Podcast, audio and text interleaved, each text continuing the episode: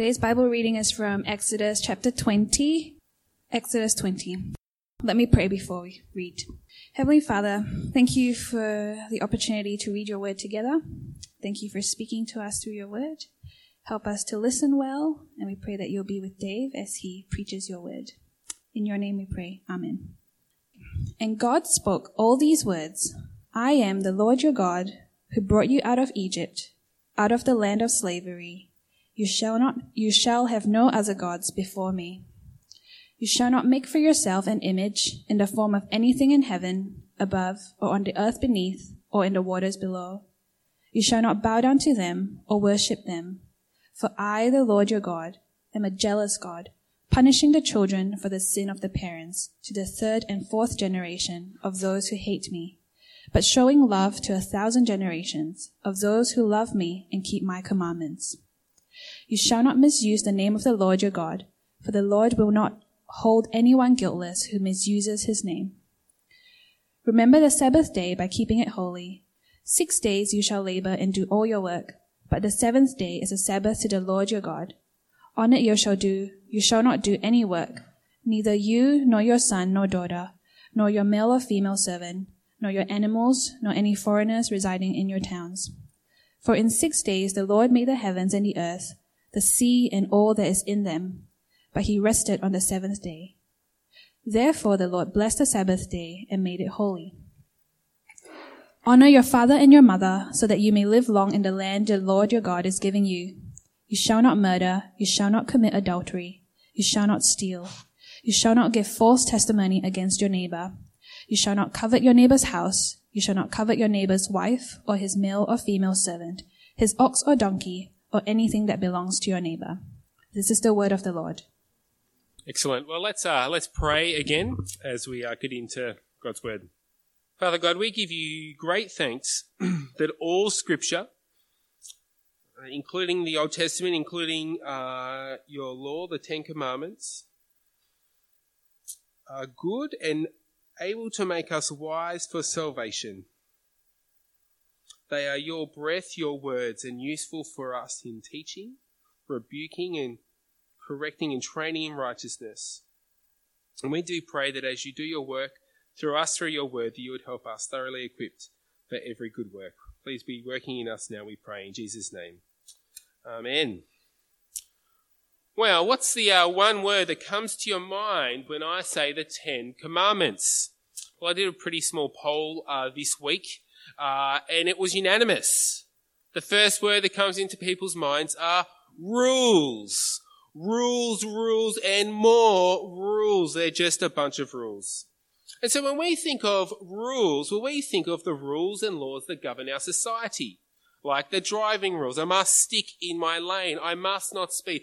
I must not stop on a single lane bridge just to admire the view. Because I'll be fined or worse. But there are more. There's tax laws, there's child safety laws I just spoke about, there's construction, business laws.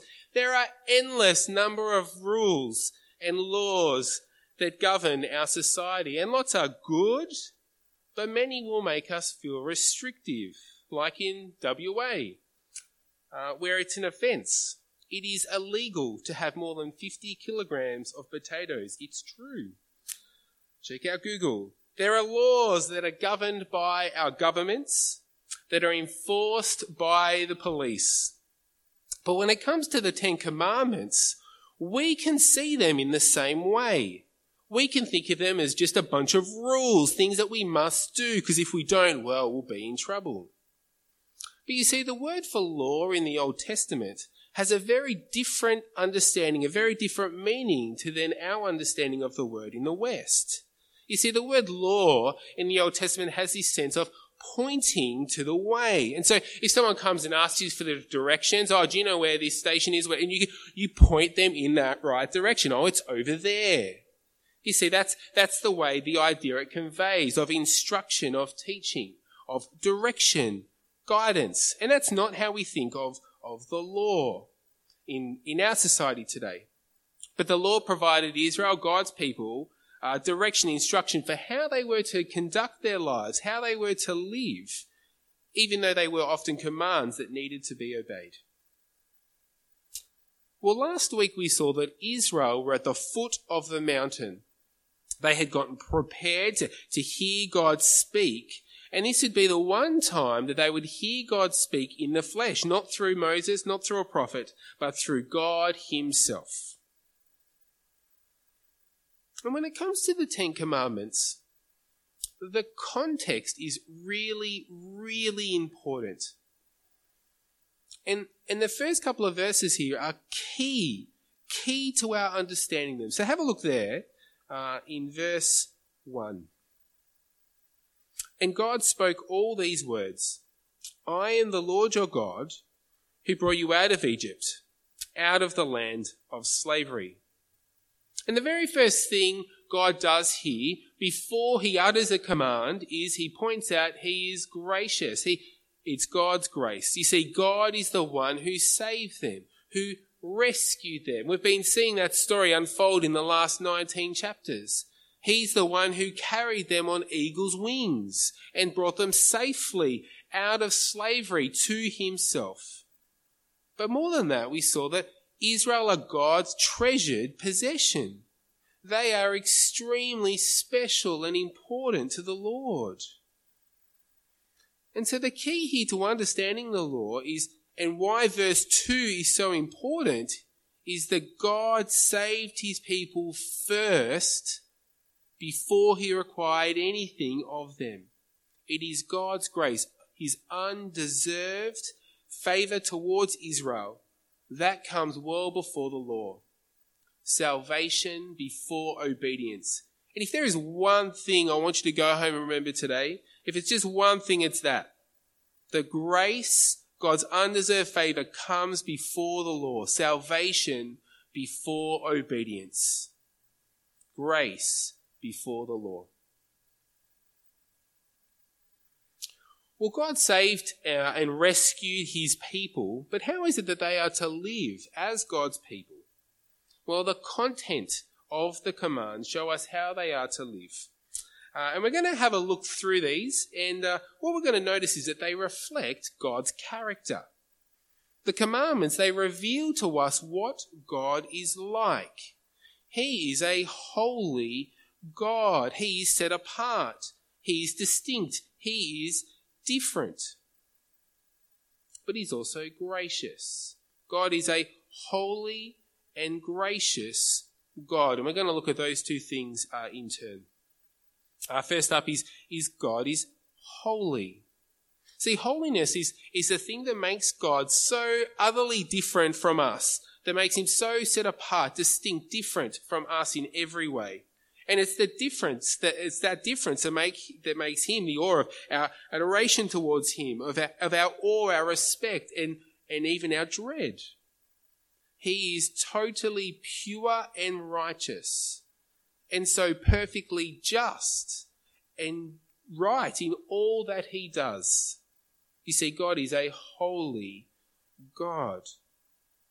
And, and we saw his holiness displayed in chapter 19 Israel needed to scrub up so that they could hear God speak. They, they needed to be consecrated. That is, they needed to be, to be made holy. Because when a holy God becomes in contact with something that is unholy, well, death results. You see, the commandments reflect God's holiness. And so let's look at the, the first couple in turn. Verse 3, have a look there. You shall not have, you shall have no other gods before me. You see, because God rescued them, and because He saved them, they are to have no other gods. God showed such great love and, and might towards them. He was faithful to His people.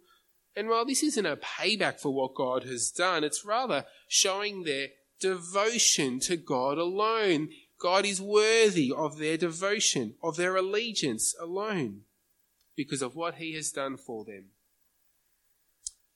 And so that is very different from the nations around them, particularly the land where they are about to go into, that is different. Who will have multiple gods, gods for every occasion. I'm sure if it was today, there'd be a footy god and, and a something else god and a marriage god, a fertility god, a fire, a death god They had gods for every occasion. But there was no God who rescued them on eagle's wings types of gods. You see, they were to be different, different from the nations around them, separate, holy. They were to have no other gods. Well, the second commandment, verse 4, have a look there. You shall not make for yourself an image in the form of anything in heaven above, or on the earth beneath, or in the waters below. You shall not bow down to them or worship them, for I, the Lord your God, am a jealous God.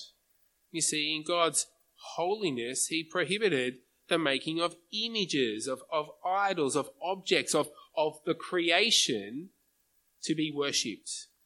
Because they would diminish the, the trueness and exclusive true God. And see, anything that undermines uh, the worship of God alone, well, that is to be avoided. And you see, while this includes the, the carved image of, of another God, like the nations who may have made, who made plenty of idols or, or gods or images of, of wood or some other kind of material that would be open to the elements and birds could do their business on them, whilst it includes false gods, you shall not make an image, it also included images of the one true living God. Because to make an image of the Lord God, well, is really just one step away from turning that thing into God Himself and turning God into an image of His creation. See, we need to remember that God is completely sovereign and all powerful, who created all things.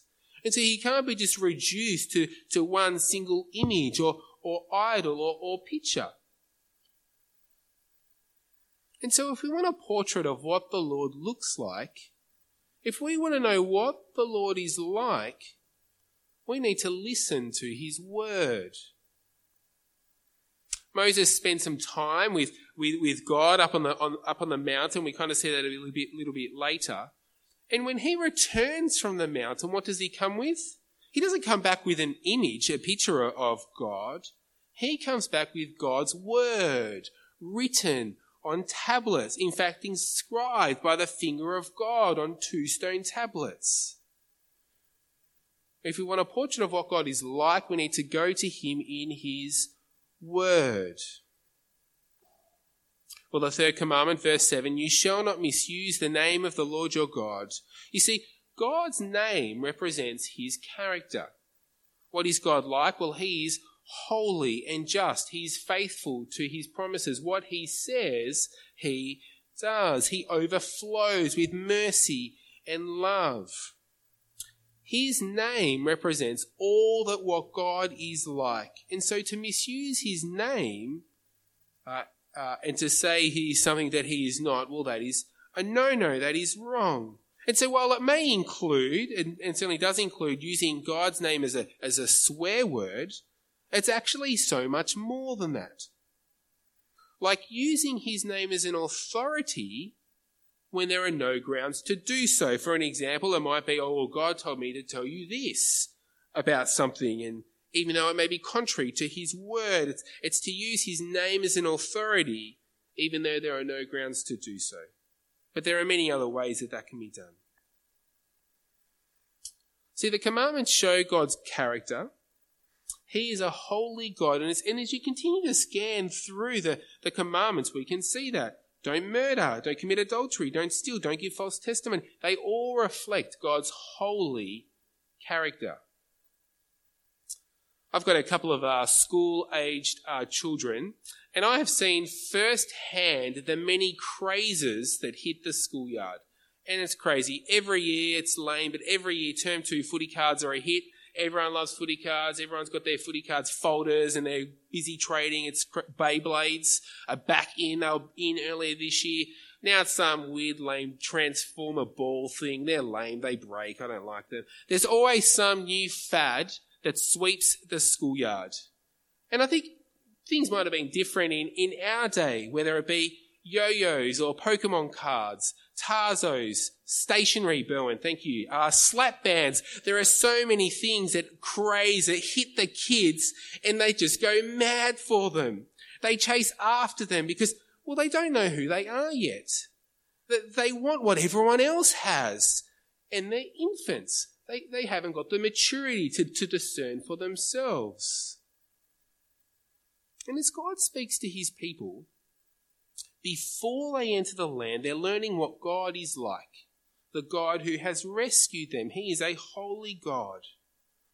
And so they are to serve him by being like God, by being mature, not infants, not being crazed by the nations around them and chasing after any other God, but to be, but with discernment of who they are in God, the one who has rescued them. Well, God's character reflects, uh, is reflected in the commandments. He is a holy God, but he is also gracious. God's gracious. We see his grace in the goodness of the commands.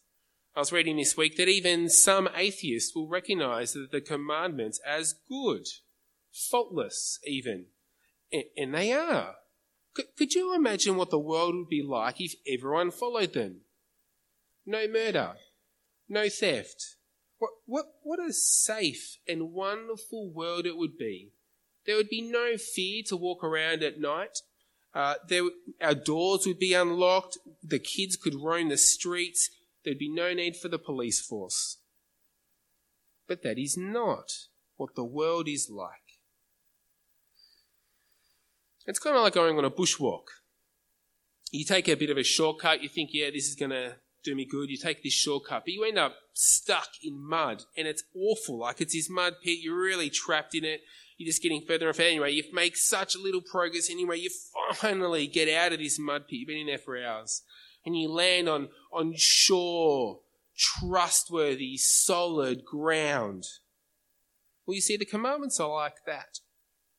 They are good and would make a world of difference if they were kept because they stem from God's gracious character. The commandments are broken up into to two halves. The first four in relationship to, to God and, and the next six in how we relate to, to each other, to, to, to people. And they really show that people are valued. And so to show God's uh, gracious character, let's have a look at the, the next couple, verse 12 there. Honor your father and mother. And look, it makes sense, doesn't it? Look, I'm, I'm sure you've seen the ugliness of, of a child rebelling against their parents, the dysfunctional family. It's not attractive. As a child cause may, mayhem by not getting what they want. Or even worse, uh, an adult child who murders their parent because they want the inheritance early. And yet we see the goodness of God's rule in honoring your parents. You shall not murder. It's obvious, isn't it? the uncontrolled hatred of another. It's awful. There are no winners. We see it in road rage. I don't get to watch the news uh, very often. It's a really, really hard time with kids, but I was at this uh, footy event uh, uh, uh recently with, with my kids, and the news was on these big screens of, of the news were on. No sound, but every kid was watching glued to these TV screens. And we watched this man get out of his car and bash the living daylights out of another driver. Uh, and, and, they kept on repeating it again and again and again. I think this is why I don't watch the news. Um, and why? Why had this guy got out to, to pummel this guy? Oh, well, he'd veered into his lane. And so he was just outburst with rage. It is awful. Road rage that can lead to awful violence and even murder there are no winners in that. Verse 14, you shall not commit adultery. There are no winners when the family life breaks down because of sexual unfaithfulness. There are no winners for the children who are, who are raised in split families, who miss out on having a mother and a father raise them together in the home. Verse 15, you shall not steal, give false testimony, covet. You see, God wants his people to be free from the damage of theft. From the dodgy deception of the law courts, or, or even being plagued by the grass is always greener on the other side. God wants his people to be free of those things. And these things really reflect God's grace. Emily and I, we really enjoy playing uh, board games. But one of the, the difficulties I find is getting a new game, and, and that is the rule book. The rule book is always tricky, and particularly with this board game we've got, it's called Puerto Rico. The rule book is massive. It's huge. 12 pages of small font, rule after rule after rule after rule. They're really clear. You know, it's very thorough and it's clear on how to play the game. But when you look at that rule book and you see how thick it is, you're like, man, it's a bit of a turn off. You think, oh, is this game a bit of a flop? You, you think, man, I don't want to play this game. Look how bad that rule book is. But when you do, you actually realize it's a really fun game. It's, it's really good. It's a great game.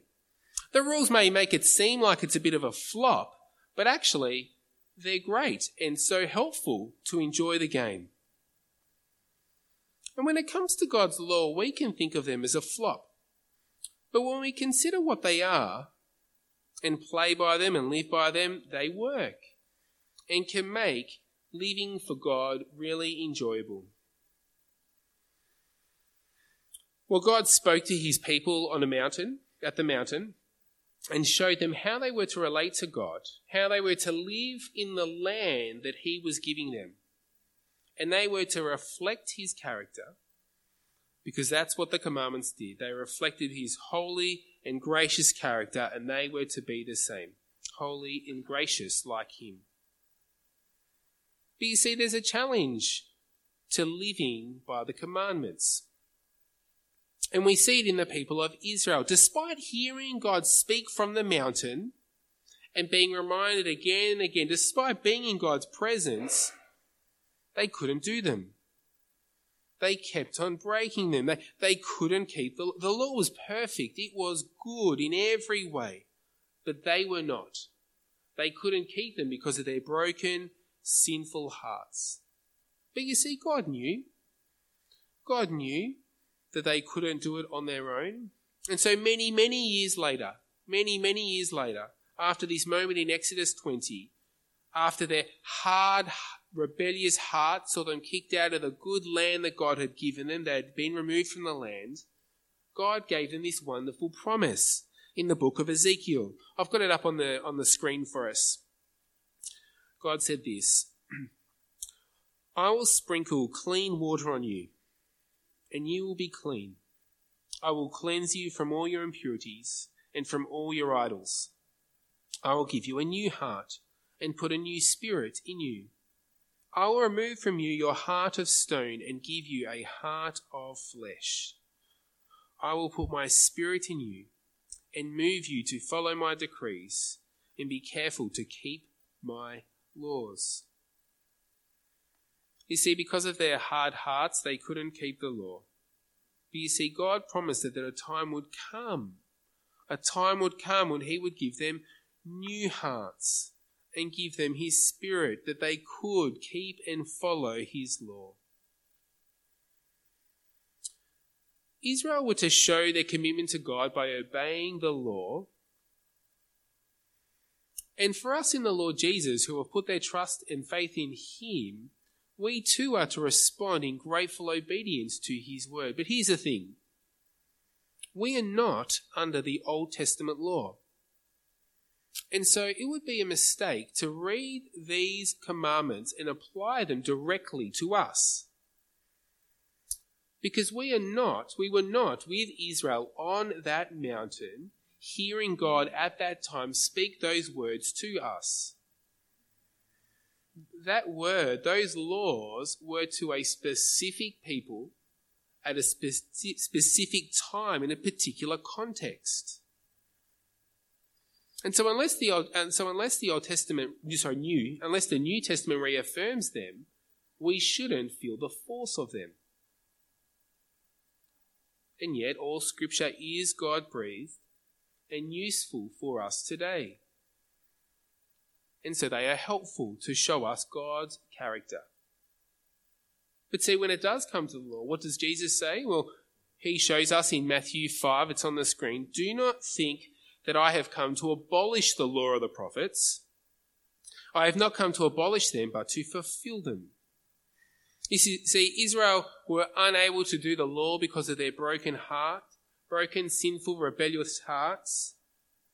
But Jesus came to fulfill the law.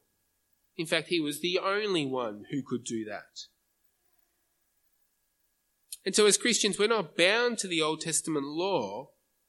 But it's interesting that when Jesus is asked about which is the greatest one commandment, what does he do? Well, he names them all and he brings them together. He says, Love God and, and love your neighbor. And Paul, when he gives a summary of what the Christian life of obedience looks like, he lists the commandments, particularly 5 to 10. He lists them in Romans 13. And so, as God saved people in Christ, we too, like Israel, are to reflect God's character as we see in the commands. They're, we're not bound to them in the same way, but we are to reflect God's character in being holy and gracious.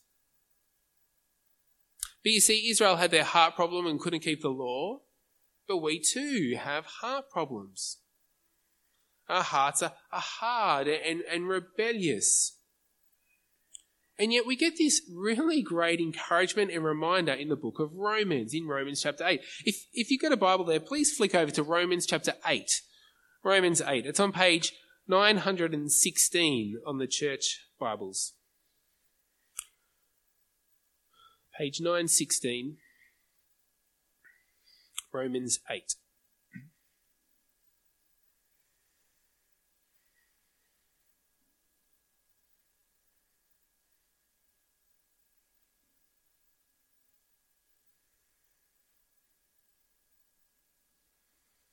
Romans chapter 8, starting at verse 1. Therefore, there is now no condemnation for those who are in Christ Jesus. Because through Christ Jesus, the law of the Spirit, which gives life, has set you free from the law of sin and death. For what the law was powerless to do, because it was weakened by the flesh. Now I'm going to, I'm going to keep on reading, but I'll just pause us, pause us there just, just for the minute. Uh, we see here that for those who have put their faith, their trust uh, in the Lord Jesus, well, salvation is theirs. Uh, life has been given to them. They have been set free. Uh, set free from the law of sin and death. That is, that sin leads to death. And while people were, were powerless, weakened in the flesh to, to live in a way that uh, upholds the law, they are unable to do it. You see, the law is not uh, mocked or, or, or noticed the law is good, but see, the issue is with people, with fleshly people who can't do it and fulfill it. But let's keep on reading. Back, back from, back to verse 3. For what the law was powerless to do, because it was weakened by the flesh, God did, by sending his own Son in the likeness of sinful flesh, to be a sin offering. And so he condemned sin in the flesh in order that the righteous requirement of the law might be fully met in us, who do not live according to the flesh, but according to the Spirit. And so, while fleshly people are unable to do the law, God provides Jesus as the one who can. You see, Jesus came in the flesh to fulfill the law, and he did what no one else could do. He fulfilled the law perfectly without sin. And so Jesus removes the penalty of sin from us. He removes the power of sin from us. And he does that through his death on the cross. And he takes the, the punishment and penalty that he's deserving on us onto himself. But see, as the righteous, innocent one, death has no power over him and he raises to life. And in this moment, he pours out his spirit. We have been declared righteous in God's sight, declared to have done the, having done the law. And he gives us his spirit so that we can. God doesn't leave his unsaved, his saved people justified people to, to flounder, to, to wallow on their own like he may have done in the past. No, he gives us his spirit to work in us, to help us to live the life that is required of believers. You see, Jesus has brought in this new age, the age of the Spirit, so that we can be obedient to God and His Word, that we can be like God, holy and gracious. Now, God's not saying this is going to be easy. He's not saying either that we're going to be perfect. Absolutely not. There is no way God is saying that. It's going to be hard work. We're not going to be perfect until Christ returns. But what we do have is a new direction, a different way to, to live our lives. You see, the Spirit unlocks in us what the law couldn't. We can live God's way in obedience to Him. And we can grow in godliness uh, because of the Spirit's work within us. It's kind of like the artist uh, Vincent van Gogh.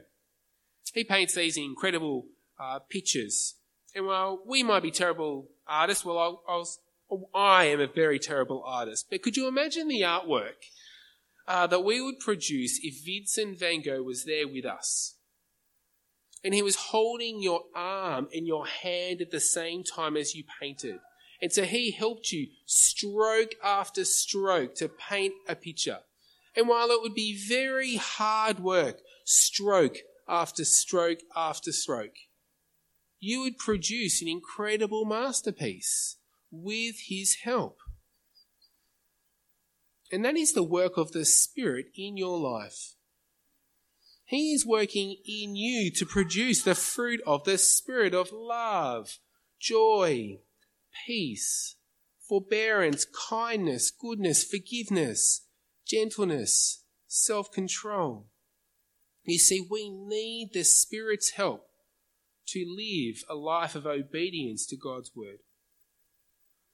And while we will still struggle with sin, we will find it hard to love others. We will have outbursts of anger. We will struggle with selfishness and greed. We will struggle with self control, of being unforgiving, gossips, lying, jealousy, drunk, drunkenness, and while we will still struggle with these and so many more things, we need to press on in the faith. Faith. We can resist temptation. Is it going to be easy? No way. It's going to be hard work. But is it possible? Absolutely. Because the Spirit is working within us to do so. You see, God's Spirit was given to us through faith in the Lord Jesus. And as a result, we're not mastered by sin anymore. He works in us, making it possible for us to live God's way in obedience to His word that we can be like God, holy and gracious. And so, what more do we need? Because in Christ we live according to the Spirit. God's law from the Old Testament, it is good. It reflects God's character, but we are not bound to the Old Testament like Israel were. But the Lord does show us what God is like. He is a good and gracious and holy God. And while we must obey God's word today, we do so with the help of the Spirit. He lives and works within us, making it possible for us to obey and to and to obey God's good word. But we do need his help because on his own, well, we're bowed, it, it will not go well. It will not go well. And so let's ask God for his help, who's very happy to give it to us. Let's, let's pray. Just as he who called you is holy, so be holy in all you do. For it is written, Be holy, because I am holy. Father, you are a holy God, and you have called us to be a holy people because that is who we are in Christ. Father, we are so thankful for your law. Uh, it is so good and wonderful, and it really does show and reflect your uh, your character of holiness and grace. And for that, we give you abundant thanks. Father, although we are not bound to the law, we give you great thanks for the work of the Spirit in our lives that makes it possible for us to, to live in obedience uh, to you and your word. Father, we do pray that you would help us daily with our battle with sin each day to say no to no to sin and yes to Christ. That we would not resist the work of the Spirit in our lives, but that we would do the hard work in preparation for the day when the Lord returns.